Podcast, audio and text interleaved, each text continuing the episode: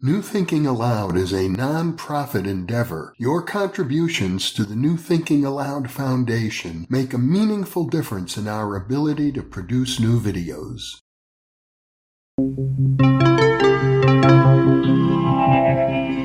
Thinking Allowed.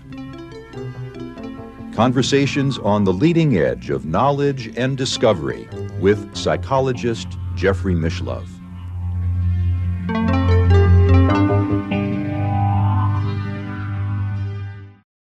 Hello and welcome. I'm Jeffrey Mishlove. Our topic today is secret space programs, and my guest is Richard Dolan, probably the most qualified person I could imagine to speak on this topic. He is the author of UFOs in the National Security State, Chronology of a Cover-Up, 1941 to 1973, and then volume two of the same book, The Cover Up Exposed, 1973 to 1991. His other books include AD, After Disclosure, when the government finally reveals the truth about alien contact, The Secret Space Program and Breakaway Civilization, The Alien Agendas, a speculative analysis of those visiting Earth, and UFOs for the 21st Century Mind. Richard lives on the East Coast, and now I'll switch over to the Internet video. Welcome, Richard. It's a pleasure to be with you today. Hi, Jeffrey. It's the pleasure's mine, and um, I'm actually very, very happy and a little bit excited to be a guest on your program. So, thanks for having me here. Well, it's uh, been a long time coming. You've certainly been a topic of discussion on this program for, for many years. Many of our other guests have referred to your work. So it's a, a, special pleasure for me to be with you today. And we'll be talking about secret space programs. I'm using that in, in the plural because uh, we now know quite a bit about the AAWSAP program. We've done several interviews about that on this channel, but uh, I know that you're aware of many other programs, and additionally, you're aware of various claims about the secret space program that you think are not justified. So uh, I hope to get into both of those areas, and I suppose a good starting point ought to be the early years of UFO secrecy. Your your work takes it back, as I recall, to 1941. Yes, that's right. Um, through my uh, volume UFOs in the National Security State. That's exactly right. I think when we're talking about the origins of the secret space program, it's very related to the origins of UFO secrecy in general, I would say. Uh, that is, both of them have a geopolitical rationale behind them. Uh, you know, maintaining secrecy on, on UFOs or UAP now in general uh, I think a lot of it had to do with managing the technology, keeping the technology uh, as secret as possible, partly with the, or largely with the uh, aim of weaponizing it, I, I believe. I think it was a big part of it.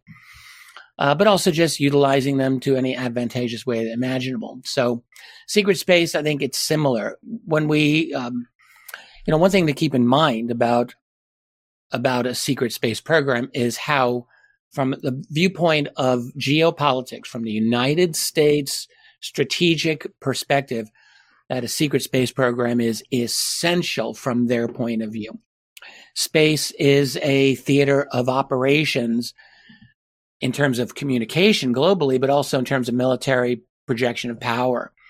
Um, you know, a hundred plus years ago, uh, it became necessary for powerful nations to dominate the seas in terms of international trade. Uh, but once the space age began, increasingly it became obvious that space also was a theater that needed to be dominated to the maximum extent possible. We're talking, this is pure military strategy, pure geopolitics.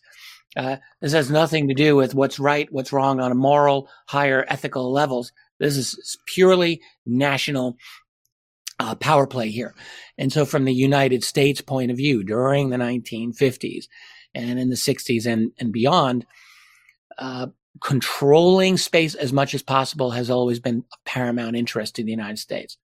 They've never been able to, to do that fully because the Russians, uh, from the beginning, have been a powerful uh, actor in space. But the United States is constantly uh, engaging in every every bit of one-upmanship that they can engage in vis-a-vis the Russians or now the Chinese or anyone else. So toward that end, there is always going to be a secret, deeply classified component to many things that the U.S. does in space. So on that basis, you can say uh, the the necessity, the perceived necessity of a secret space program is a given from the point of view of these people. So that's one thing to keep in mind. And so toward that end, you know, you we could talk about like the National Reconnaissance Office, the NRO, which has all kinds of spy satellites in Earth orbit that are doing God knows what because they don't tell us anything. But obviously, a great deal of espionage goes on, and a lot, and that's all classified. So that technically would be a secret space program when you get right down to it. When we in uh, the the community related to UFOs, UAP, when we talk about a secret space program, uh, ine- inevitably we're talking about something beyond that. We're talking about things having to do with extraterrestrials or aliens, um, however that works out. So that's what we're discussing. And, and toward that end, I would definitely say, yes, there is a powerful uh, argument for an ET related secret space program.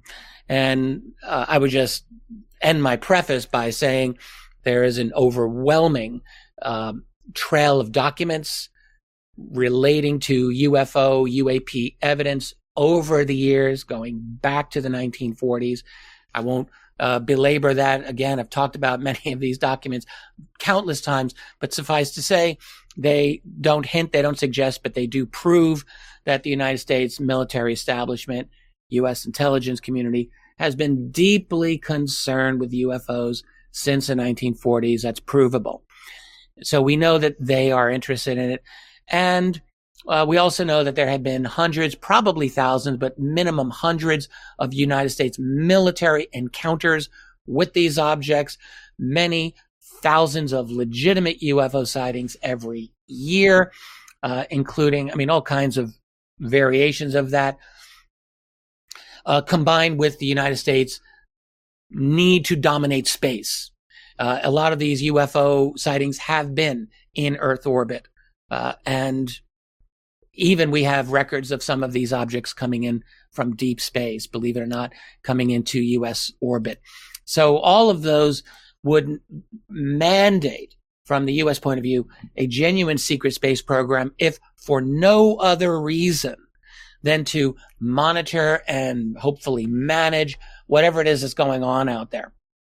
Uh, whatever the motivations of these other beings are, whether they're benign or not benign, one would have to assume that the United States military command structure would be looking at space saying, we need to have a presence out there. We need to have our eyes and ears and our sensors out there to find out just what is going on. Who are these other beings? Do we have anything to worry? And so forth. All of those issues uh, to monitor, if nothing else.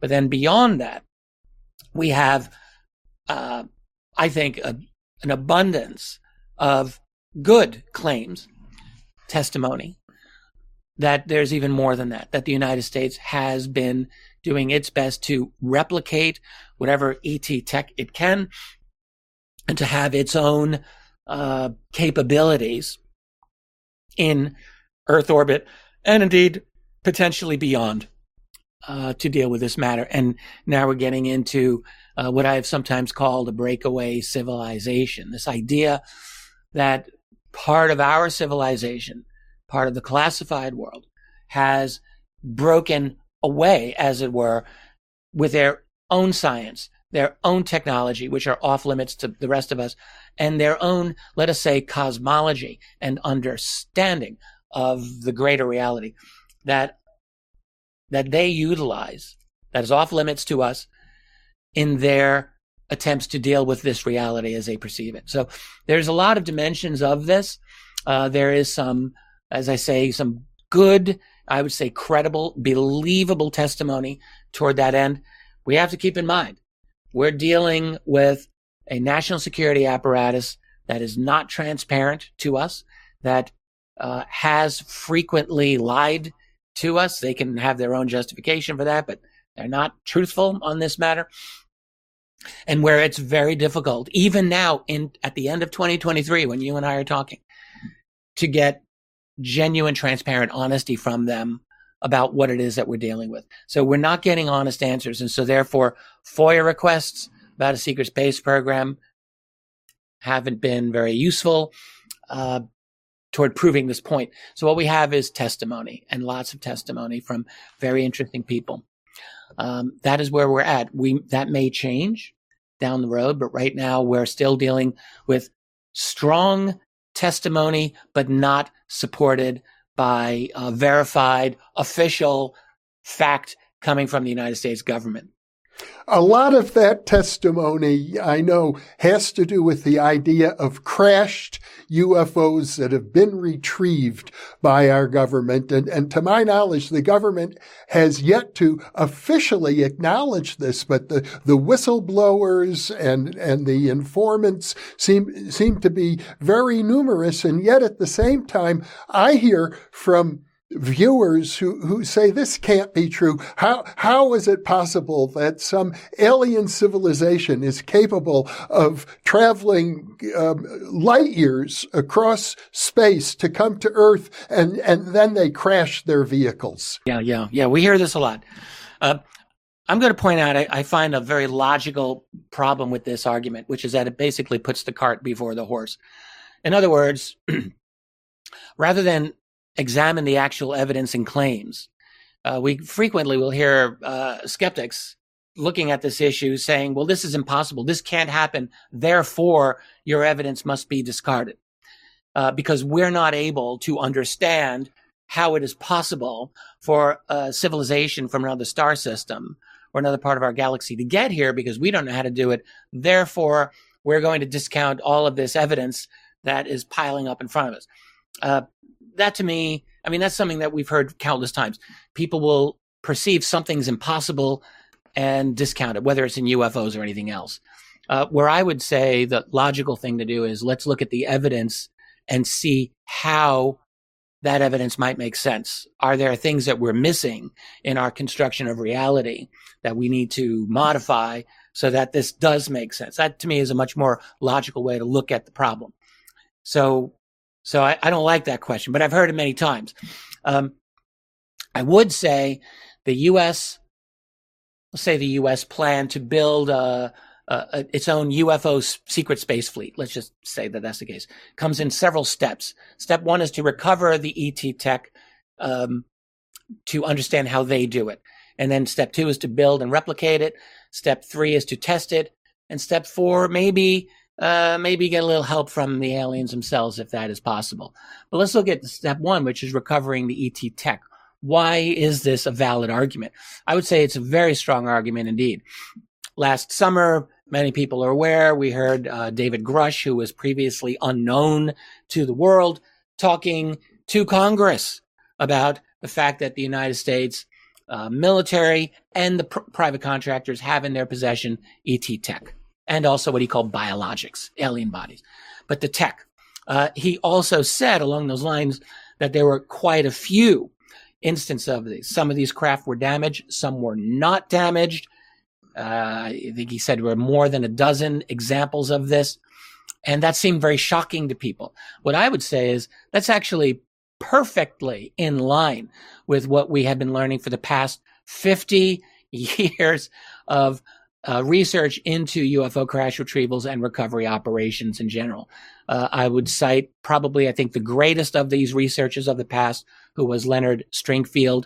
Uh, Stringfield, from the late 70s until his death in 1994, uh, overwhelmingly led the pack in interviewing uh, over 100 witnesses, either direct witnesses or sometimes the spouse of those direct witnesses uh, that related to the acquisition of ET craft, uh, ET tech, and bodies. Uh, there's just so much of that testimony. I have I've discussed this countless times in my books and in interviews and in my own channel. Uh, but essentially, we can just say Stringfield, by the late 70s, he lived not far from U.S. Air Force uh, headquarters. He, uh, Stringfield was in Cincinnati, not far from Dayton, Ohio, and had a very excellent uh, connection, we could say, with a lot of these military folks who were then coming to him in droves to tell their story. Um, you could ask, was this a disinformation campaign and whatnot? Many of us have looked into this. I do not see that at all as a viable answer to this. I think Stringfield was getting legitimate information. And he wasn't the only one, by the way. He just was, I think, getting more than many others. Lots of different retrievals. He interviewed a doctor extensively who had claimed to have autopsied an alien body. Um, and I happen to believe that that was true in that case. Uh, lots of other witnesses of all kinds of encounters. Um, I just think it's it's an overwhelming case that he made. Um, there have been other uh, folks who've come out over the years. Some of them are well known. Many are not well known at all. I think of a fellow by the name of Captain Bill Uhouse, uh, U.S. Marine Corps fighter pilot uh, back in I think the 50s. Uh, he was also a flight tester for the Air Force of their exotic aircraft. Uh, worked for defense contractors for decades as an engineer, and stated that uh, he tested flying discs, um, including one that had crashed uh, or had come down in 1953 in Kingman, Arizona, of one of the famous UFO uh, retrievals. He argued that this was a gift, he believed, to the U.S. government, which took it uh, into secret location to be uh, worked on, and on and on and on. So um, one can say, well, I don't believe this guy's story or that guy's story, but th- the problem that I have with with all of this is that there are so many.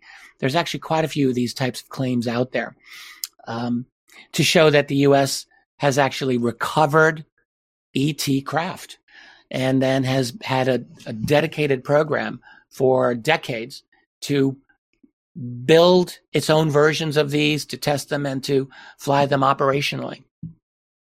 As, out, as outrageous as that sounds, I think that's a significant part of the reality that is being kept from the public. I'm going to assume that everything you've said is is true and valid.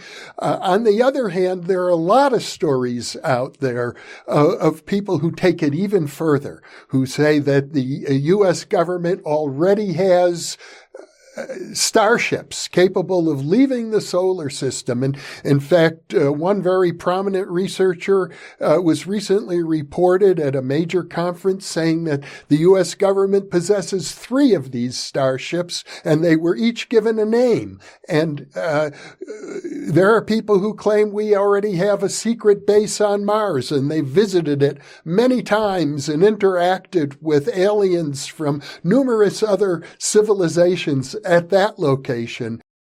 So I, I guess the average person is going to be puzzled. What, what can they believe? What don't they believe? Yeah, it's difficult. I agree with that. It's a very difficult situation. A number of people have described this field as a hall of mirrors, and there's truth to that. Um, I will just say, how far does the replication go? How far does the secret science go? Do we have the capability? to traverse the galaxy. Uh, I'm not going to say no. I, there, there's no way that I'm going to deny that that is possible. Uh, I've myself spoken with some very uh, knowledgeable and respectable researchers and people who've got their own perspective on this that I respect, who believe us uh, that we've have such capabilities and, and including things like bases on even Mars or the moon. Uh, now, I will just hasten to add, I don't know that any of that is true. I do believe that there is an opening for some exotic possibilities there. And so I would not rule it out. Uh, my only, uh, I guess we could say problem over the last number of years when I hear some claims is when they strike me as uh, belonging to a kind of movie script in which the teller of the tale is the star of the movie and, you know, the next new hero of the human race in dealing with these extraterrestrials. And, um, you know, over the last decade, particularly, there were many such claims that were coming out. uh, really flooding, I would say littering the field with uh, what are were obvious to me self-aggrandizing claims. Uh, essentially, look at me, what a big hero I am, and so forth. I'm, I'm dealing with the aliens for you. Uh, so that I I've not ever believed, but I do think that there is a possibility that the technology can go pretty far. The only thing is I just don't know. It's very difficult. So for me, my attitude is I've, I've been studying this phenomenon for 30 years now. And I've gone down a very long road of what I once thought that I believed and what I now believe. What I now believe is much bigger than what I believed when I started. Uh, but I still, even now, uh, I try to remind myself that I I don't have all the answers and I don't have factual confirmation of a lot of the things that I, I would like to have confirmation of. So I, I think caution is still warranted in many cases. And, you know, look, the rule of science is that conclusions are provisional. They're not religious. They're not for all time. In science, you arrive at a conclusion that is good for now. And when we get more data, better data, we can revise those conclusions. And that is what I try to have my attitude be. And so at this point, I've got firm conclusion that there's something real going on out there, that we're being lied to. I have provisional conclusions that it's pretty advanced. I have a lot of personal speculations that I'm happy to share, but I share them only as speculations, not as firm conclusion. And I just think it's a tough position because we all want answers. We all want to know, but uh, that's not always possible. It's not always. It's not always within our capability to get every single answer to every question that we have. So we just do our best.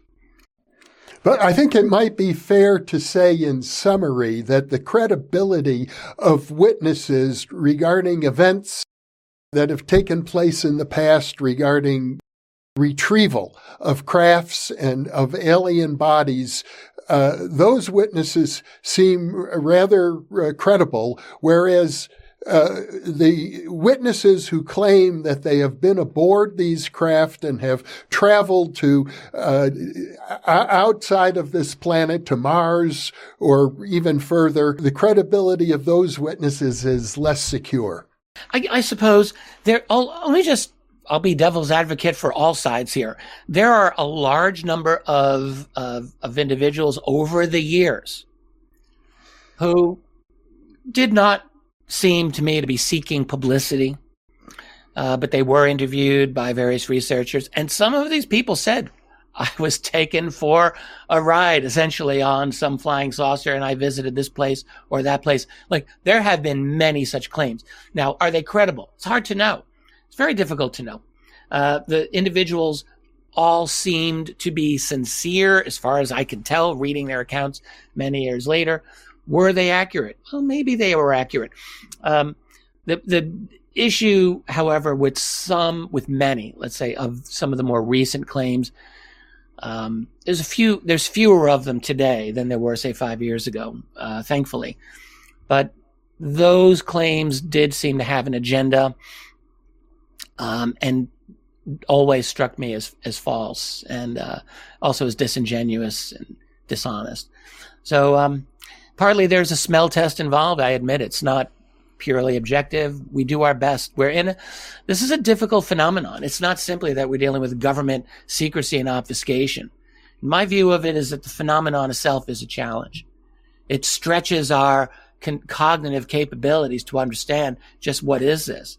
Um, it would be like uh, if we went back in time a hundred thousand years and looked at early humans in a much simpler hunter-gatherer situation, we would ask ourselves, what could we possibly talk to these people about that wouldn't just blow their mind into a thousand pieces? It would be very difficult.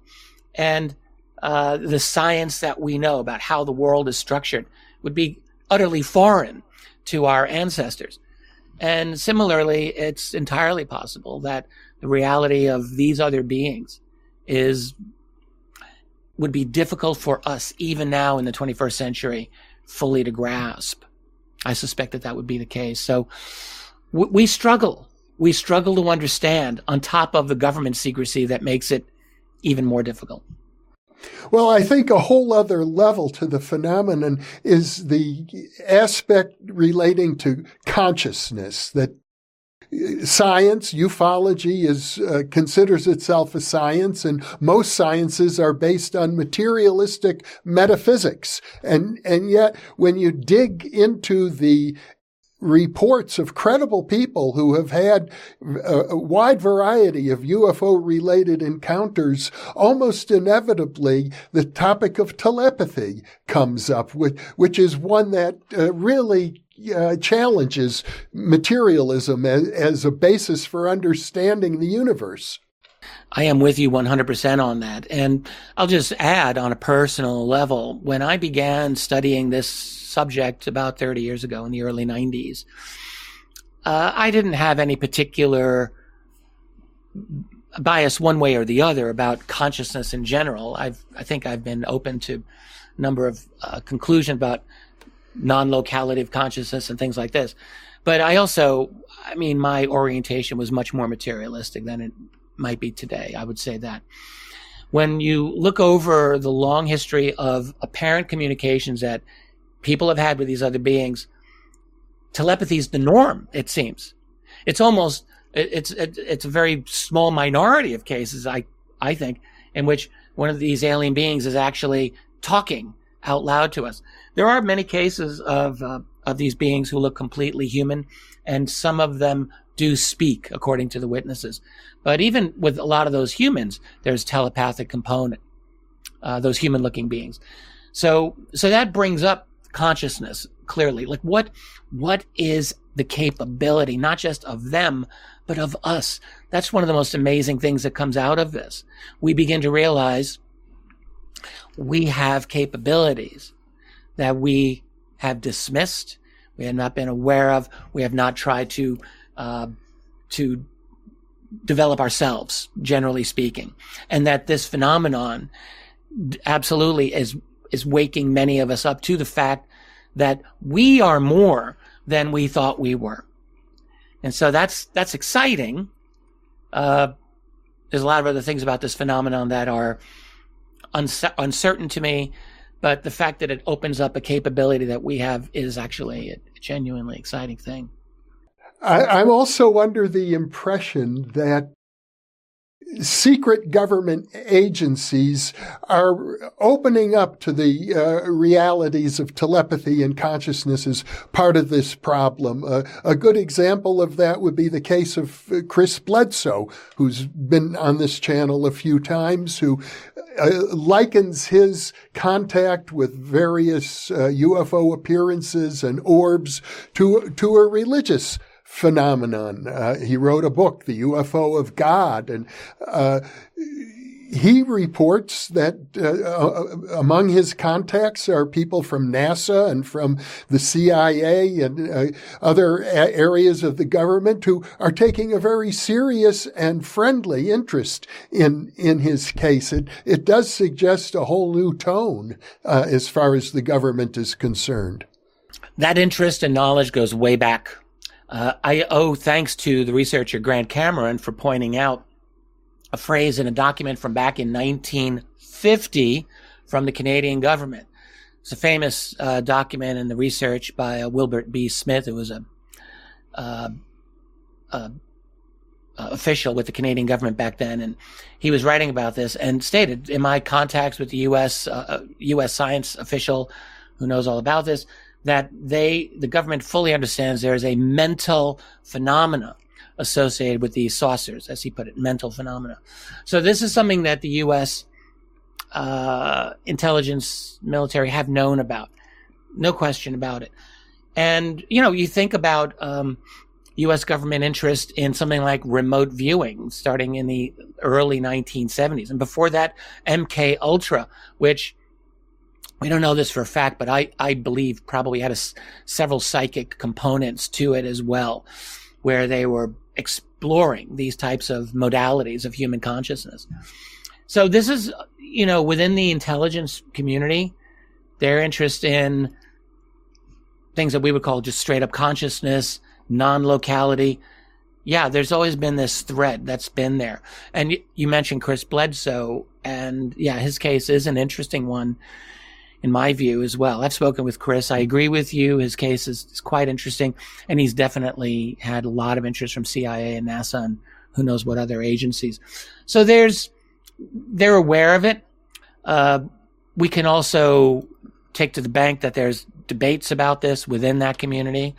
Uh, there are, uh, uh, my friend, colleague Nick Redfern wrote about something called the Collins Group back uh, a couple of years ago. This is evangelical Christians within the defense establishment who also recognized the UFO reality but saw see it as demonic, and um, and so it's not difficult to see that you'd have a a kind of war within the national security state over what this all represents.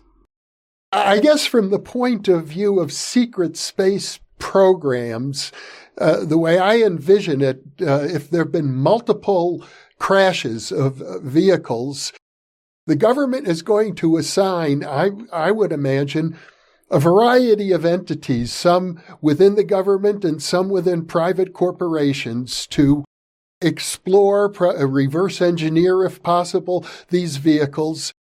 And I'm inclined to think that these various projects centered around different retrieve vehicles might not even be aware of each other.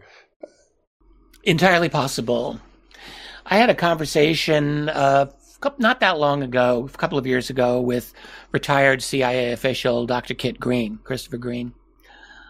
And uh, he was quite enlightening. He's a brilliant man. Uh, and he simply pointed out to me, said, look, when you're talking about space, he said, oh, yes, there's a lot going on out there. And it was his opinion that the majority of that stuff is corporate, of the advanced craft are corporate, not even officially military. There may be relationships there, national security uh, protocols that they must follow, very likely, but corporate. And to your point, are they all aware of each other? So you think back a couple of years ago when uh, the Davis Wilson notes came out. And that's notes by Dr. Eric Davis and his conversation with Admiral Thomas Wilson. When those documents, then those notes came out in 2019, uh, I happened to be at for a little while there at the part of the center of that controversy because I was initially, I think, the only significant person in the UFO field to definitively give them strong support because I, I knew for a fact that those notes were real.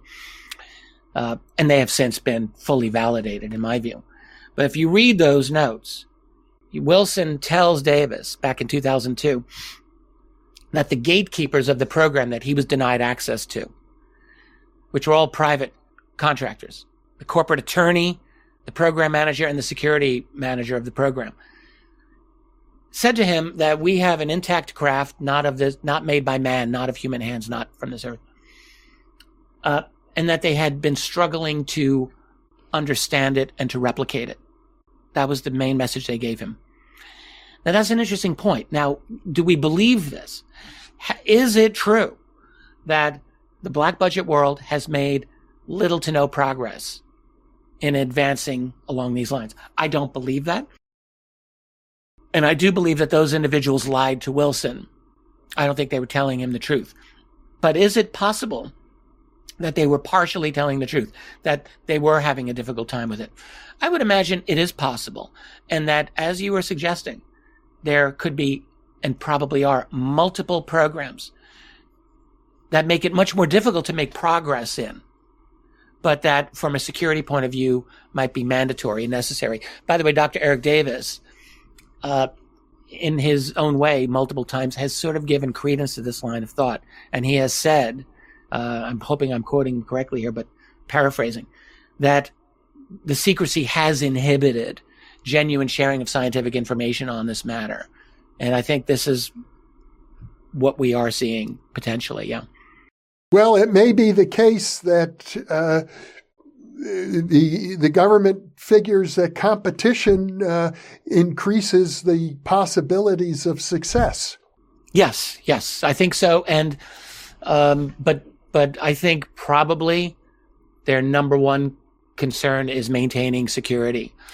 I was just reviewing some of these ideas uh, last night. I was chatting with my wife Tracy about this, in fact, and uh, we were just reading another source that indicated that at, at deeply classified levels, some of the people working on these programs, their lives could very well be at risk. If you're a scientist working on this tech, you might think that you are indispensable, but you're, but there's a good reason to think that you wouldn't be. If you were a security risk, your life would very likely end very quickly. And I'll just point out that, uh, my wife and I both know of specific instances in which high level classified scientists appear to have been assassinated. Uh, these individuals are relations of friends of ours that we've come to know. And I do think it's true that those people probably were targeted for essentially assassination because they became security risks, despite how advanced their science was and how invaluable they probably were. Nothing overrides the security, very likely. Now you're reminding me of the uh, famous case. Uh, I think the name is Bob Lazar, the uh, fellow who claimed that he had been at the Los Alamos laboratory where they had a, retrieve vehicle, and part of his job was to help uh, reverse engineer it. And to my knowledge, he's been very public about all of this, and, and nobody has come after him ex- except his career has probably been ruined. Bob's actually doing pretty well these days, and I'm I'm glad for that. Um, but what you what you said previously is, is, basically on the mark. Bob Lazar did work at Los Alamos National Labs in the early 1980s. Uh, this has been proven. George Knapp, the journalist, did find the directory uh, where Bob Lazar's name is in there. It is uh, further likely that uh, Lazar's claim that he met uh, physicist Edward Teller while there is true. Teller did speak at Los Alamos. Lazar was there. He did probably have a relationship with Teller, who probably then helped him get a job at EG&G years later at what we now call Area 51 or S4. Yes to all of that. Uh, Lazar did feel that his life was in danger after he, one could say foolishly, took some friends out to uh, watch the test craft that he knew when they were being flown and where they were being flown. Uh, they got video the first week weekend they were there, and then the second time they went there, they were caught. And Lazar got into trouble and became very worried over his safety. And one thing led to another. He lost his job there and then eventually went to George Knapp at uh, KLAS in Las Vegas. And then the rest is history. Uh, now, Lazar was subject to many attacks during those early years um, legal uh, attacks and smear campaigns, and in fact, all throughout. You know, my um, the late Stanton Friedman, who I was always uh, friends with, but Stan always went after Bob Lazar and called him a fraud at every opportunity. I never agreed with that. So Lazar's had his detractors, but I think it's it's true that he has weathered the storm. Uh, I think he's in a good place. He's actually has done defense contracting work for the United States government with this company called United Nuclear. It's kind of an amazing story, and um, he's now an icon. so Bob's doing just great. But is his story true? I've always believed that it is true. I think that he is truthful. Um, and I guess I'll just leave it there for now. But yes, I believe Bob Lazar's story. And another controversy would be around uh, Colonel Philip Corso, who wrote the book The Day After Roswell and claimed that he was responsible for transferring technological innovations uh, captured uh, in retrieved crashed UFOs into private industry. I know it's amazing, and and uh, died very quickly a year after that book was published. Um, yeah, I've, I talked with uh, Phil Corso's co-author a number of times about that book. That's William Burns, former publisher of UFO magazine.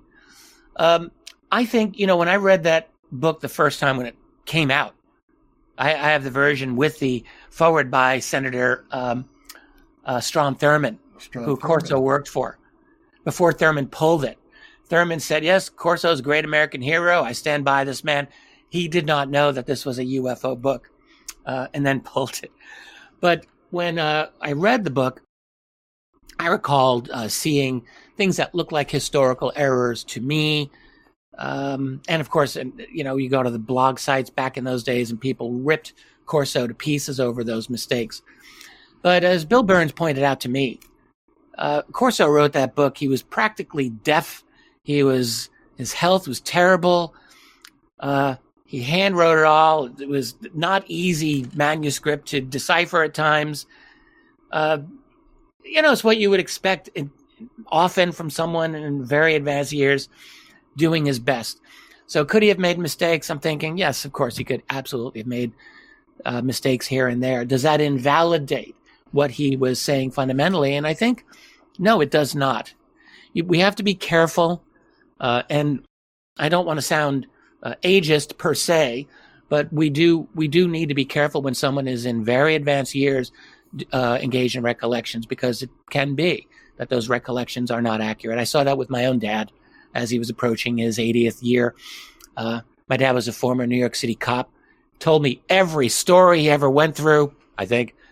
And I noticed how they began to change in his last few years. I'd point this out to him and he would say, No, no, that's exactly how it was, but I knew it wasn't. So you have to be careful. Having said all of that, I I think Corso's story is true, and it's also worth pointing out that uh, there's a whole invisible college out there. Let's call it the behind the scenes guys. A lot of them connected to Robert Bigelow. Uh, people you mentioned uh, Colm Kelleher at the beginning of our conversation. Well, Colm Kelleher, of course, is very close with Bigelow. Hal Puthoff, Kit Green, John Alexander, uh, many, many, uh, Eric Davis. I know that a lot of those folks interviewed Philip Corso very carefully. And my understanding from them is that they had full confidence in him. So I, th- I take that as well as, as uh, important. I think Corso was telling the truth. Well, you brought up John Alexander, who who has been a close friend of mine, uh, especially when I lived in Las Vegas. And, oh, really? Uh, yeah. He never cared he, much for me. he he wrote a book about UFOs and described how when he was in the military, he for had an informal group of people trying to uh, find out what the military actually knew about UFOs. He concluded that they they knew almost nothing and that they weren't really capable of knowing things that the government mindset was simply not subtle enough to grasp the complexities of of this phenomenon uh, but he also questioned Corso. He, he felt that the various discoveries like night vision and fiber optics that Corso implied came out of the crash at Roswell in 1947, Alexander said, well, there were obvious antecedents to those discoveries known in the industrial world decades before the Roswell crash. That's true. Uh, you can make the argument about the transistor. Many people have said the transistor came from ET Tech. It's, if you go by Roswell, it's way too close. It doesn't make any sense. Of course, Bob Wood has talked about the Cape Girardeau crash of 1941 leading to the transistor. He may be right about that. Uh, relating to what John Alexander said about the, the inability of the cover up to really be that sophisticated, I, I have always uh, had a 180 opposite opinion from him. And I've, in fact, debated with him publicly um, on this matter. And I think I made my point far better than he did, uh, to be honest about it. Um, he, you know, stated, uh, this is 10 years ago and more, that the U.S. government would be incapable, as you say, of, of maintaining the secret. Uh, his uh, attempt to get to the bottom of it was known as the Advanced Theoretical Physics Group, which he did organize starting in 1985. He brought a very good group of people around him to do some study of this matter. And uh, let me just say this I spoke to one of the members of that group. I'll leave his name out of it for now, but a very brilliant man. But I asked this individual, uh, do you think, you know, do you believe John's Alexander's claim that that he looked and that your group looked for evidence of a UFO cover up within the Pentagon and didn't find any? Absolutely said no, not true. We knew there was a cover up. Now, uh, you know, why would John Alexander say what he did? Well, That's for him to know and for us to find out. I heard, I don't, I haven't gotten this confirmed, that he just recently revised his opinion on the nat- nature of a UFO cover up. And if that is the case, then I would say good for him. It's long overdue. They are more than capable of engaging in decades long cover up.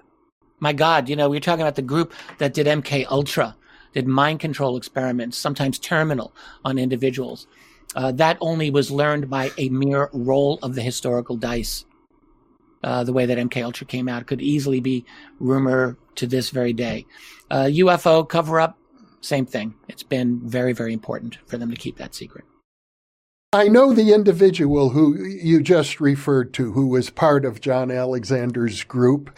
And as a matter of fact, you write about him in, in your book on the, the secret space uh, project. And he describes having encountered uh, an alien, if I recall correctly, at one of the casinos in, in Las Vegas. That is the man. Yes. He's, uh, I, I interviewed him and his wife. They're both friends of mine. Oh, well, he's a great guy. Yeah. And, and his wife's very nice too. Yes, that's right. He said this to me explicitly. I just don't want to give up his name publicly because I don't know that I have permission for that. I, I totally understand and I agree. And I know that his opinions are at odds with John Alexander, but it raises the question of aliens among us. Aliens with complete human appearance, although obviously uh, greater telepathic ability. You you report his observations and and a couple of others in in your book, and and and you say we we need to take this seriously. We we absolutely do. Uh, you, you know, if if it's just one case, a couple of cases here and there, you might have the luxury of of dismissing it and living within your uh, reality box still. But when you get case after case, some of which have come to me directly. And then there's countless others that are out there of per- perfectly human looking beings who seem to have this capability that don't seem like they're from here. Uh, then I feel it's incumbent on me to take them seriously. Uh, and it's actually, you know, the more I've, I've thought about it, the more it makes sense to me that this would be the case. Um, it doesn't mean that these human looking beings are actually from another world. They could be directly from here. They could be absolutely genetically part of the human race that developed here on Earth. But why would it be impossible that an alien group from elsewhere would come here and recognize, okay, our biology is really not well suited for Earth. Wrong gravity, wrong solar radiation, wrong microbes, all of those things would make it difficult for them. What, what might they do?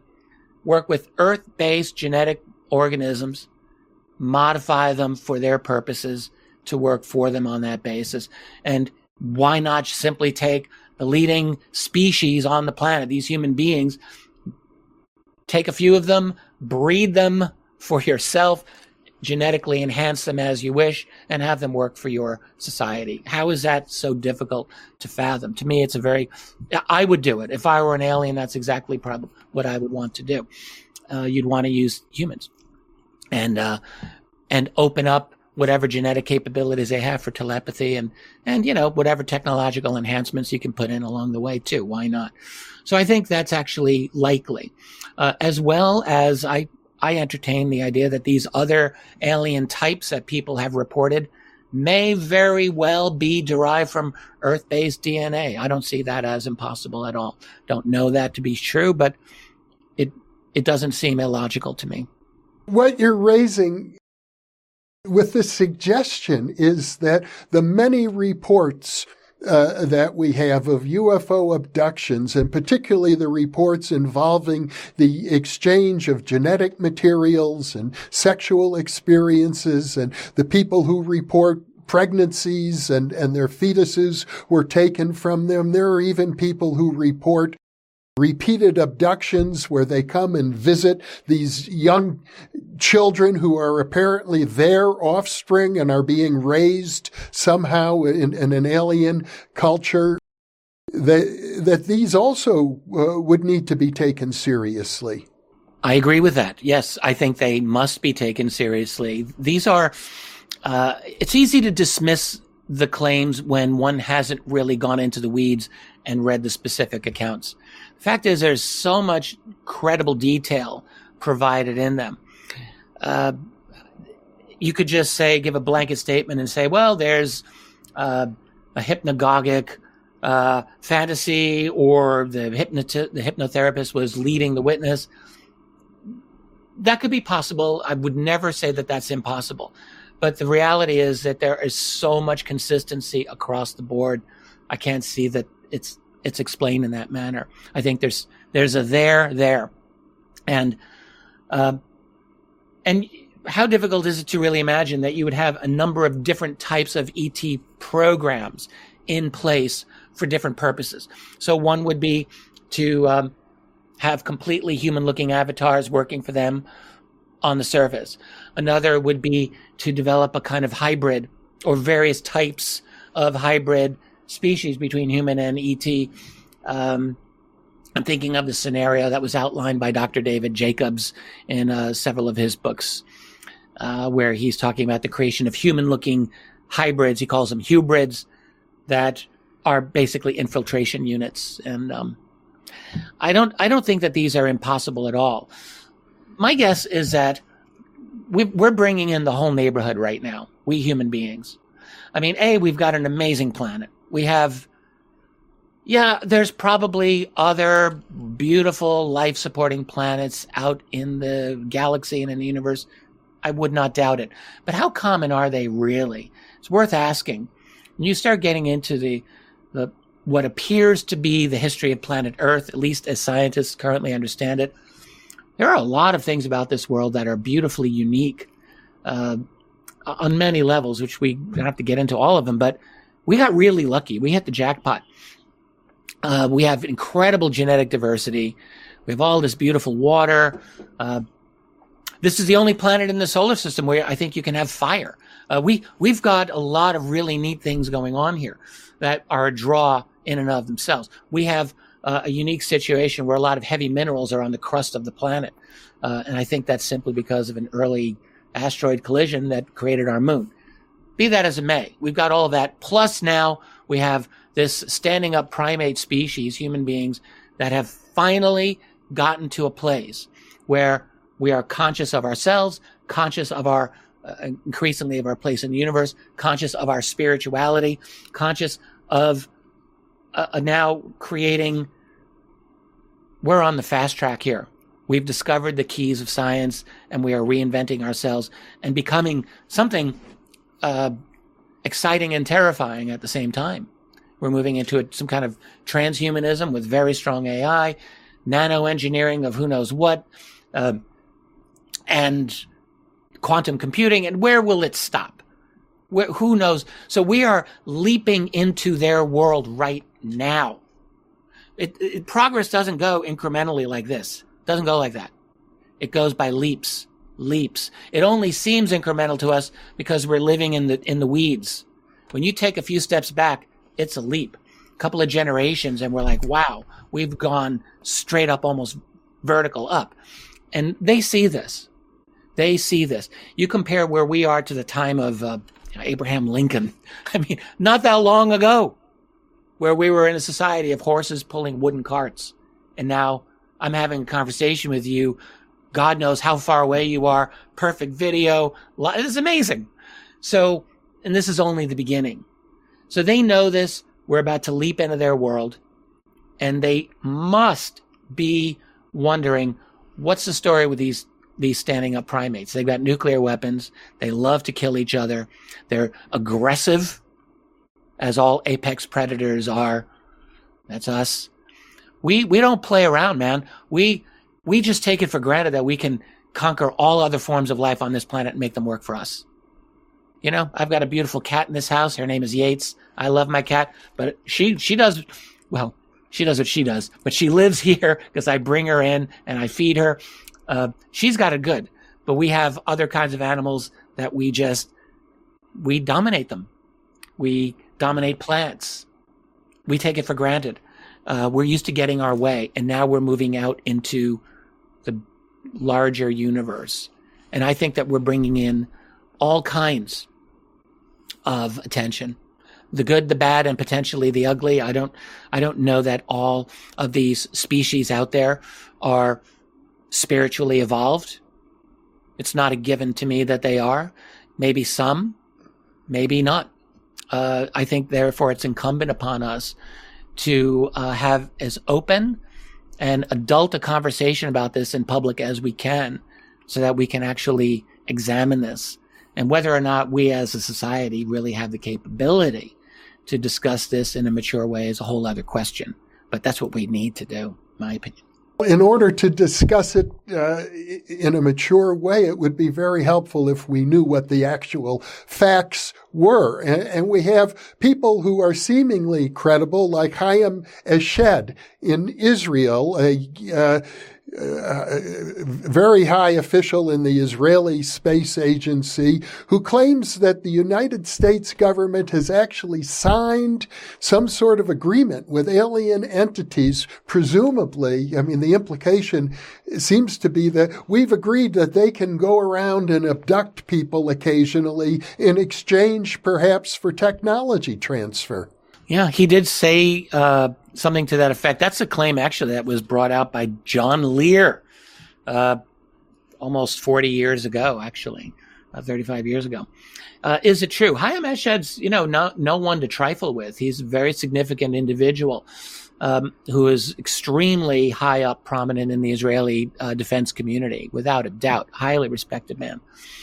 Um, and you know what I certainly take seriously the claims that he has said about this. And he, I think it's probably what's definite, what I think is probably true is that organizations like NASA, uh, organizations like the, uh, you know, whatever Israeli space organizations that there are over there and in other countries, they do know this is true. They know that there is, there are non-human intelligences operating out in, in orbit they know this. It's I think it's impossible for them not to know. Uh, certainly, NASA higher ups absolutely know this. Uh, as far as the treaty goes, it's entirely possible. Look, there are claim after claim of human ET collaboration on whatever level. I mentioned Bill Uhouse earlier. He is one of these individuals who made such claims. Uh, there's Dan Sherman, who I, you know, I read his book uh, Above Black several times, and I I believe that book. I think I think it's true what he says that there's a kind of human ET form of communication that goes on back channel. Uh, if you look at Bob Lazar's story, I mean, the indication, the hint is that there's an ET collaboration element there too. So I think if that's the case, would there be something like a treaty? Totally possible. One thing that I think we would all want to know I was thinking about this recently. Uh, you know, we're in an era where there is a strong push for transparency or even disclosure on UFOs. We uh, reminded of what David Grusch said last summer about the the uh, holding of alien biologics. So I think that is true. And if we ever get to a point where we can honestly where we can get an honest answer from the national security state on this matter. The honest answer being, yes, we've got alien biologics. Then I would absolutely want to know what is our relationship genetically to these beings? Is there a relationship? Do they have anything in common with us? That would, that would be actually one of the first things I'd want to know personally.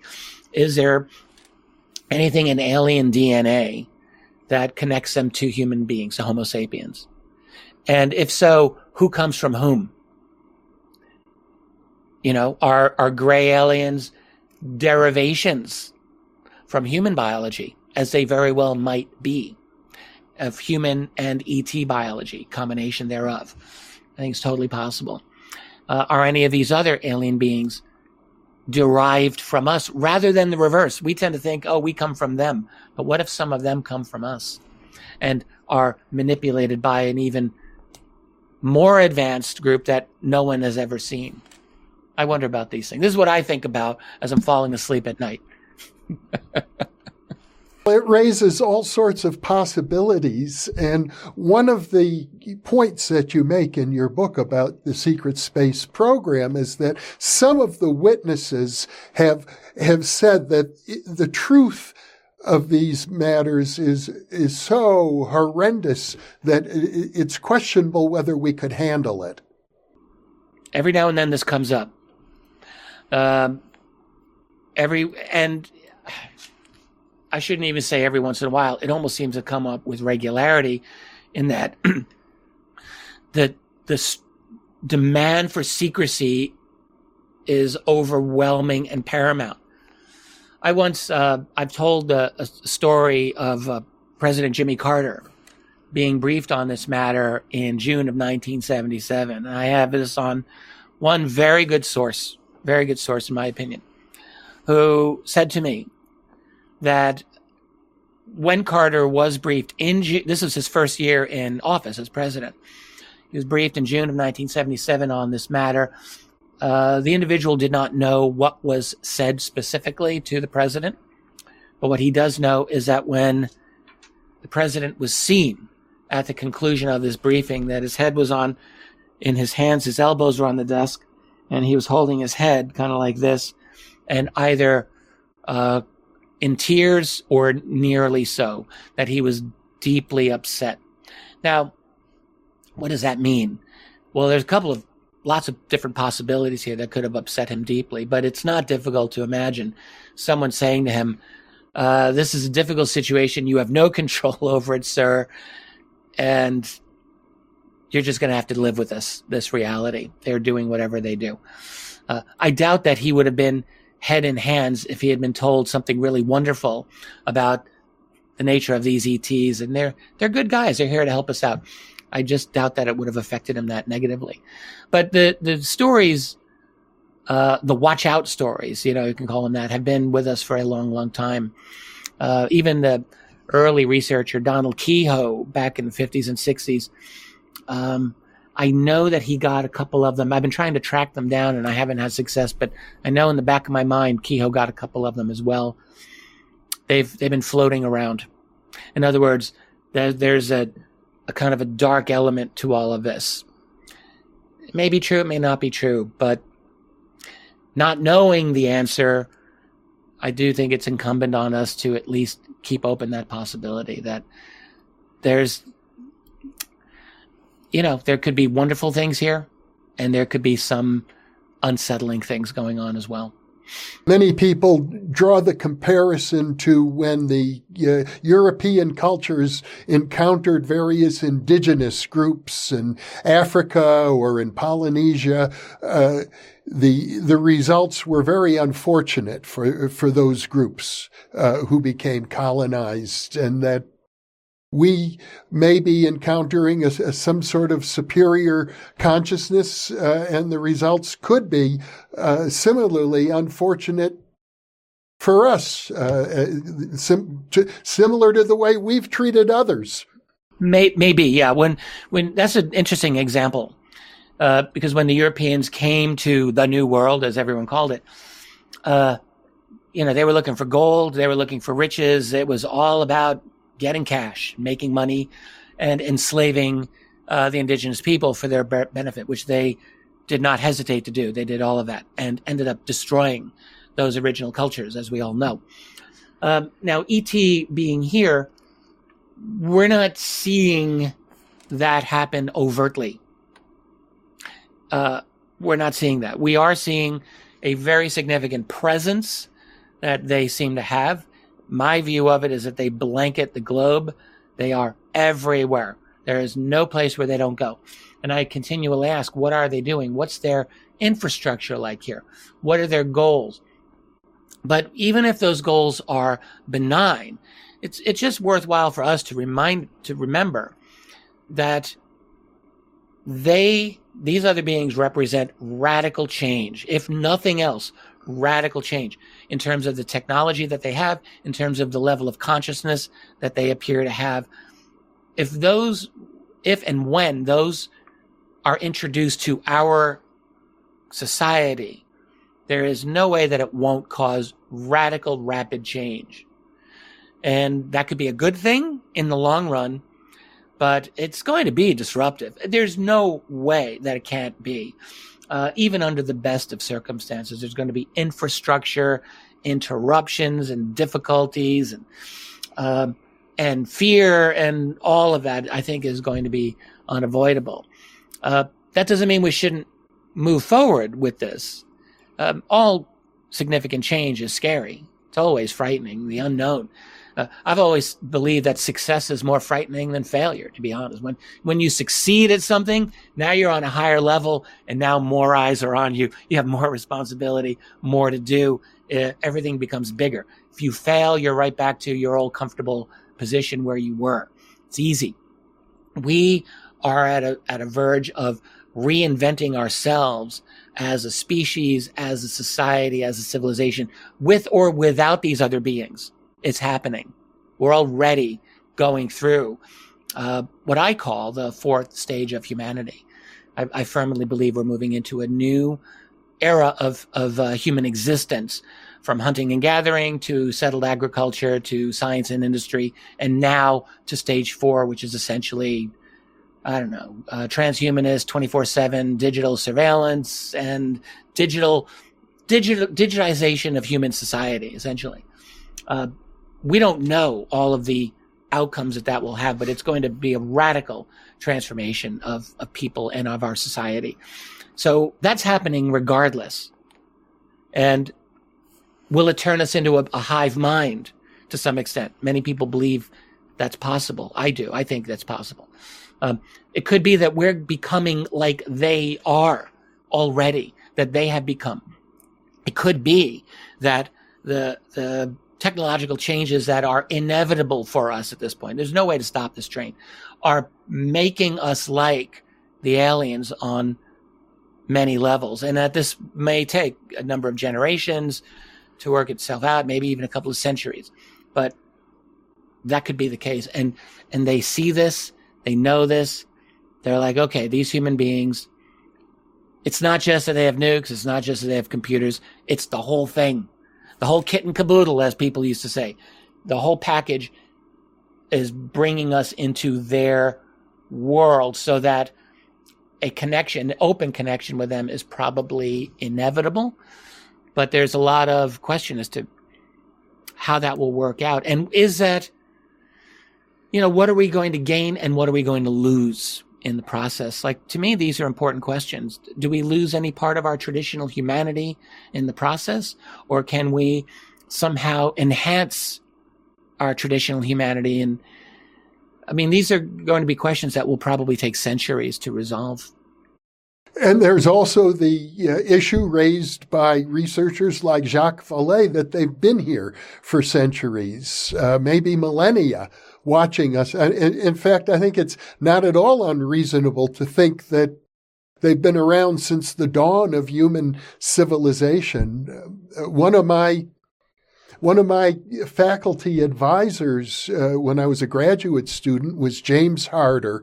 He was the research director for one of the early UFO groups called APRO, Aerial Phenomena Research Organization. And he specialized in hypnotizing uh, uh, UFO contactees and abductees. And uh, in fact, I met Betty Hill at his home on on one occasion. And but he told me that his research revealed to him that uh, these aliens were very different from us. For one thing, they had an average lifespan of about 20,000 years. And, and for another thing, he said their civilizations are relatively small in terms of population, maybe 20,000 individuals, not 2 billion or 8 billion. Um, I didn't know that, so thank you for uh, relaying that. James Harder, of course, is a uh, was a great researcher uh, back during that period of time, and it's awesome that you knew him as well as you did. By the way, I think it's really cool. And uh, I had a whole thing I was thinking about, and and uh, the twenty thousand year thing just took over my whole consciousness. I'm like, my God, I, because I've heard you know hundreds of years, many centuries I had not heard 20,000 years. So uh, that's quite fascinating. But Uh, now I can't. I can't. Well, we we were talking about how they may have been with us since the dawn of civilization. I'll just offer my two cents on this. Some people can agree, some people may not. Um, I do think it's very likely that we've been subject to a long-standing monitoring and observation. I do think so, but I would uh, I would just offer my perspective on this, which is that during most of our existence, there wasn't really a whole lot that we could do about them or they about us. We weren't really in a position where we were about to leap into their world, so to speak. You know, when your when your greatest accomplishment is discovering fire and making stone tipped tools, it's going to be difficult to deal with this type of intelligence in any kind of uh, comprehensive way.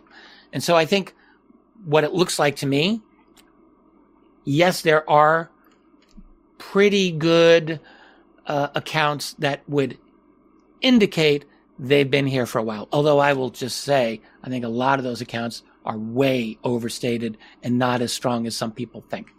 That's my opinion of having looked at them. But l- many of them, I would say, yeah, I, I believe that and it makes sense to me. But I would also, you know, I, I once heard a researcher not long ago say, almost offhandedly, they've been here forever. And we hear this a lot. They've been here forever. But I ask, who's the they? Is it the gray aliens? Is it the reptilians? Is it the human looking beings? Who's the they? And have they had a consistent program over 50,000 years or more? Because that's a long period of time. And I don't know about that. What I would say is there are two periods of time historically where I feel I can identify where they made a leap in the quantity in their quantity of being here. One would be in the 19th century, and one would be during the Second World War, where I think you can see an identifiable jump in the number of good, reliable sightings. Now, part of that might be we develop better capabilities of noticing them. Yes, no question. But is that all of it? I don't think so. I don't believe so. I think, I think something quantifiable happened during the Second World War, especially to bump this to the next level. I think we brought in a lot of new people, a lot of new observers, um, not just one group, but very possibly multiple intelligences, entirely likely. So the phenomenon, I would, uh, I'm of the opinion, it is not consistent over the millennia. There may be one group that has been here for all this time, but they're not the only ones around today. That's what I think. There's also the issue that in earlier eras, when such phenomena were reported, it was, I should think, typically in the context of a religious tradition. They might have been identified as angelic or demonic beings, uh, because that would have been the language that was most acceptable in earlier eras. Yeah, that is true. Uh, I think that's that's clearly true, and we want to keep in mind that you know a number of events that we think of as religious could very well be something with extra layers to them that could be extraterrestrial. Yes, absolutely. Um, there are just a number of cases of of uh, religious sightings or different types of sightings that I've developed a little bit of skepticism about when I look at them carefully. I, will just leave it at that. I think some of the accounts that are widely uh, discussed in the literature as evidence of ancient aliens, I, I just don't see it that way. I think there's um, we don't always understand the ancient cultures very well, the way that people communicated, the reasons they would say this and that, and so I'm I don't believe all of them are evidence of ancient aliens but I think some could very well be. And there's look, there's great mysteries in our ancient archaeology in our ancient world that I, I haven't figured out. I haven't figured out how the Great Pyramid of Giza was built. I don't know if I'll ever get that one. That's that seems to me an, a, another level of complexity that I've is beyond my mind to figure out. Like, how was that built with such perfection, absolute perfection? Um, did they have help? Yeah, I, I, actually think probably was help there. So there's there's a lot of room for um, an ancient alien presence in our world, and I don't know if I'll ever get to the bottom of it, but I, I do think that there's something there. Yeah. And then returning to the case of Chris Bledsoe, his encounters, he, he describes a being who sometimes uh, manifests for him, sort of steps out of an orb. Uh, uh, he calls her the lady, and, and she has healing powers. It certainly has all of the uh, accoutrements of a religious experience happening in real time uh, with many witnesses and videos and uh, people from the government looking at it and uh, lots of concomitants associated with UFOs as well. The, the overlap between religious phenomenon and alien beings seems to be uh, almost inseparable in that case. It's really strong with Chris Bledsoe. I mean, that's essentially it's a Marian apparition when you really get down to it. It's the Virgin Mary. Uh, I think many could make that claim. Uh, it reminds one of the Fatima uh, case in Portugal in 1917. Uh, what Chris Bledsoe has, in some ways, overlaps with what you get with uh, Fatima. I mean, not with the number of witnesses, perhaps, but a lot of other elements of it remind me of that. And so, uh, and you know, there's researchers now currently. There's Diana Pasulka, who of course uh, is looking into a lot of those overlaps as well. And I think that's a legitimate area of inquiry for sure. Uh, I don't think that it it fully solves the riddle of UFOs or UAP, but it's just one other aspect. I mean, it really is amazing when you think about how complex this phenomenon really is. Uh, is it there's a consciousness connection, which we have been talking about. There's what seems to be a spiritual connection. Uh, and there's also a definite technological, strong technological element to this. There's physical elements to this. Uh, and you got the abductions and you've got uh, all of these different elements to it. It's, this is why, like, it's a it's a genuinely difficult element uh, thing to understand. And then you get uh, into the real crazier areas like Skinwalker Ranch or um, a place called Marley Woods, which was investigated by Ted Phillips. These portal type areas where now we're dealing with space and time in ways that are challenging to us. It's like, what the heck is going on here? What, what is this reality that we're finding ourselves in? I believe that the UFO phenomenon is a kind of portal itself into us understanding this reality. I think it's a, you know, there was a, great book 60 plus years ago. I, I, had to read it back in grad school by Thomas Kuhn called The Structure of Scientific Revolutions. I knew that you would know this book too. It's a classic. Um, and Kuhn introduced the, the term paradigm in that book from 1962, I believe. And what he argued is that it's kind of what I was saying earlier, where progress is not linear, it jumps. Kuhn said this, that that we develop more and more information that gives us a new paradigm, a new way of understanding the world. And it happens in the form of a revolution. And I, I have come to feel strongly that the UFO phenomenon is one of these things that will bring us into, that opens the door into a totally new paradigm. It's a revolution. We're not fully grasping all of the implications of that, but it's there. It, it's essentially showing us the way to this new paradigm. And I do think at some point we're going to make a breakthrough in understanding it properly.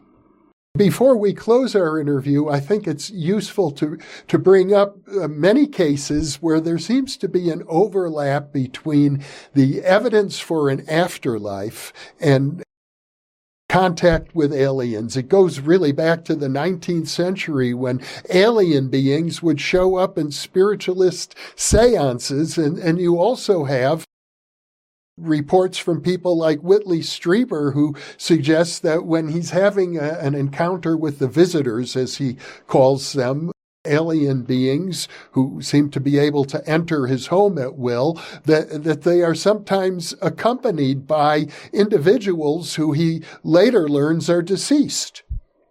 It is a fascinating overlap. And I will just tell you and uh, your audience that I believe in an afterlife. Uh, I had an experience with my own father when he passed away. where at the moment of his passing four years ago, my wife and I were sitting in our living room 150 miles away and watching our recessed dimmed ceiling lights flash bright and dim, bright and dim, what it turned out at the very moment he died. Uh, I will never, ever believe that's a coincidence.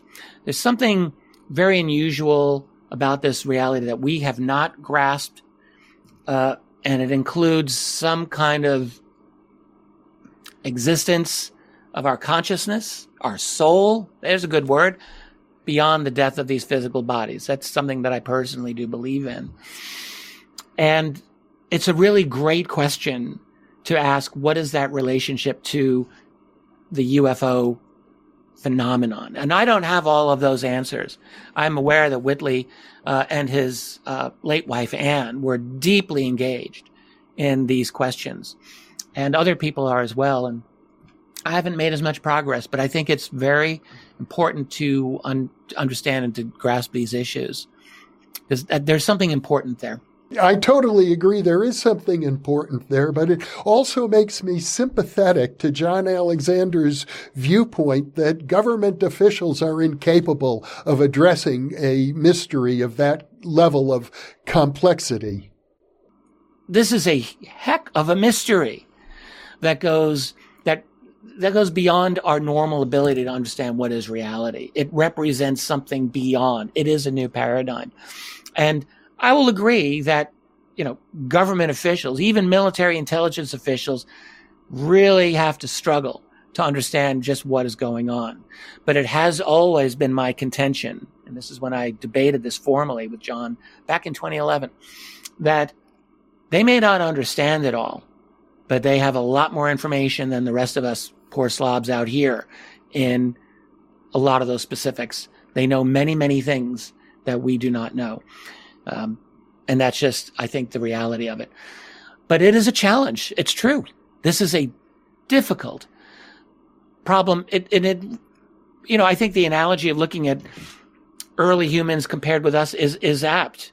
If we were to go back in time, even 1,000 years, a mere thousand years, find the smartest people around back then and try to explain our world to them, good luck. That would be a very difficult, tall order. And so that's explaining it to our own species, a mere thousand years different from us. What about the knowledge that a highly intelligent alien species has, God knows how much more advanced they are than us, to explain to us the nature of reality? Uh, that could be a very difficult thing indeed. Well, Richard, it's been a great pleasure to talk to you. We've covered a lot of ground. You're so well informed about all of the, the many details of this complex arena. Uh, I'm so glad to be able to share your point of view with our viewers, and, and I hope you'll be willing to come back uh, in the future on New Thinking Allowed. You'd be most welcome. Without a doubt. And I would just like to, to say to you, I, I was very um, I don't want this to sound. I was very impressed by the deep level of knowledge that you bring to this subject of, of the UFO phenomenon. I know that you have been engaged in all aspects of consciousness for your career, but it's really refreshing and it's really nice for me uh, to chat with you about this area that I have studied for so long and to see that you are right at the leading edge of a lot of thinking in the UFO phenomenon yourself. And uh, it was a real treat for me to talk with you. Well, well, thank you. And uh, I look forward to future conversations. And for those of you watching or listening, thank you for being with us. You, after all, are the reason that we are here.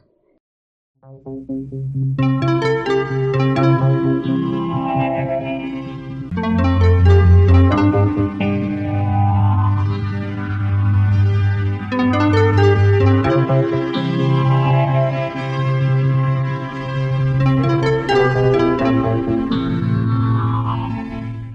imagine that by now many of you already realize that in conjunction with White Crow Books, we've just launched the new Thinking Allowed Dialogues book imprint, and our first title is Is There Life After Death? New Thinking Allowed is a non-profit endeavor. Your contributions to the New Thinking Allowed Foundation make a meaningful difference in our ability to produce new videos.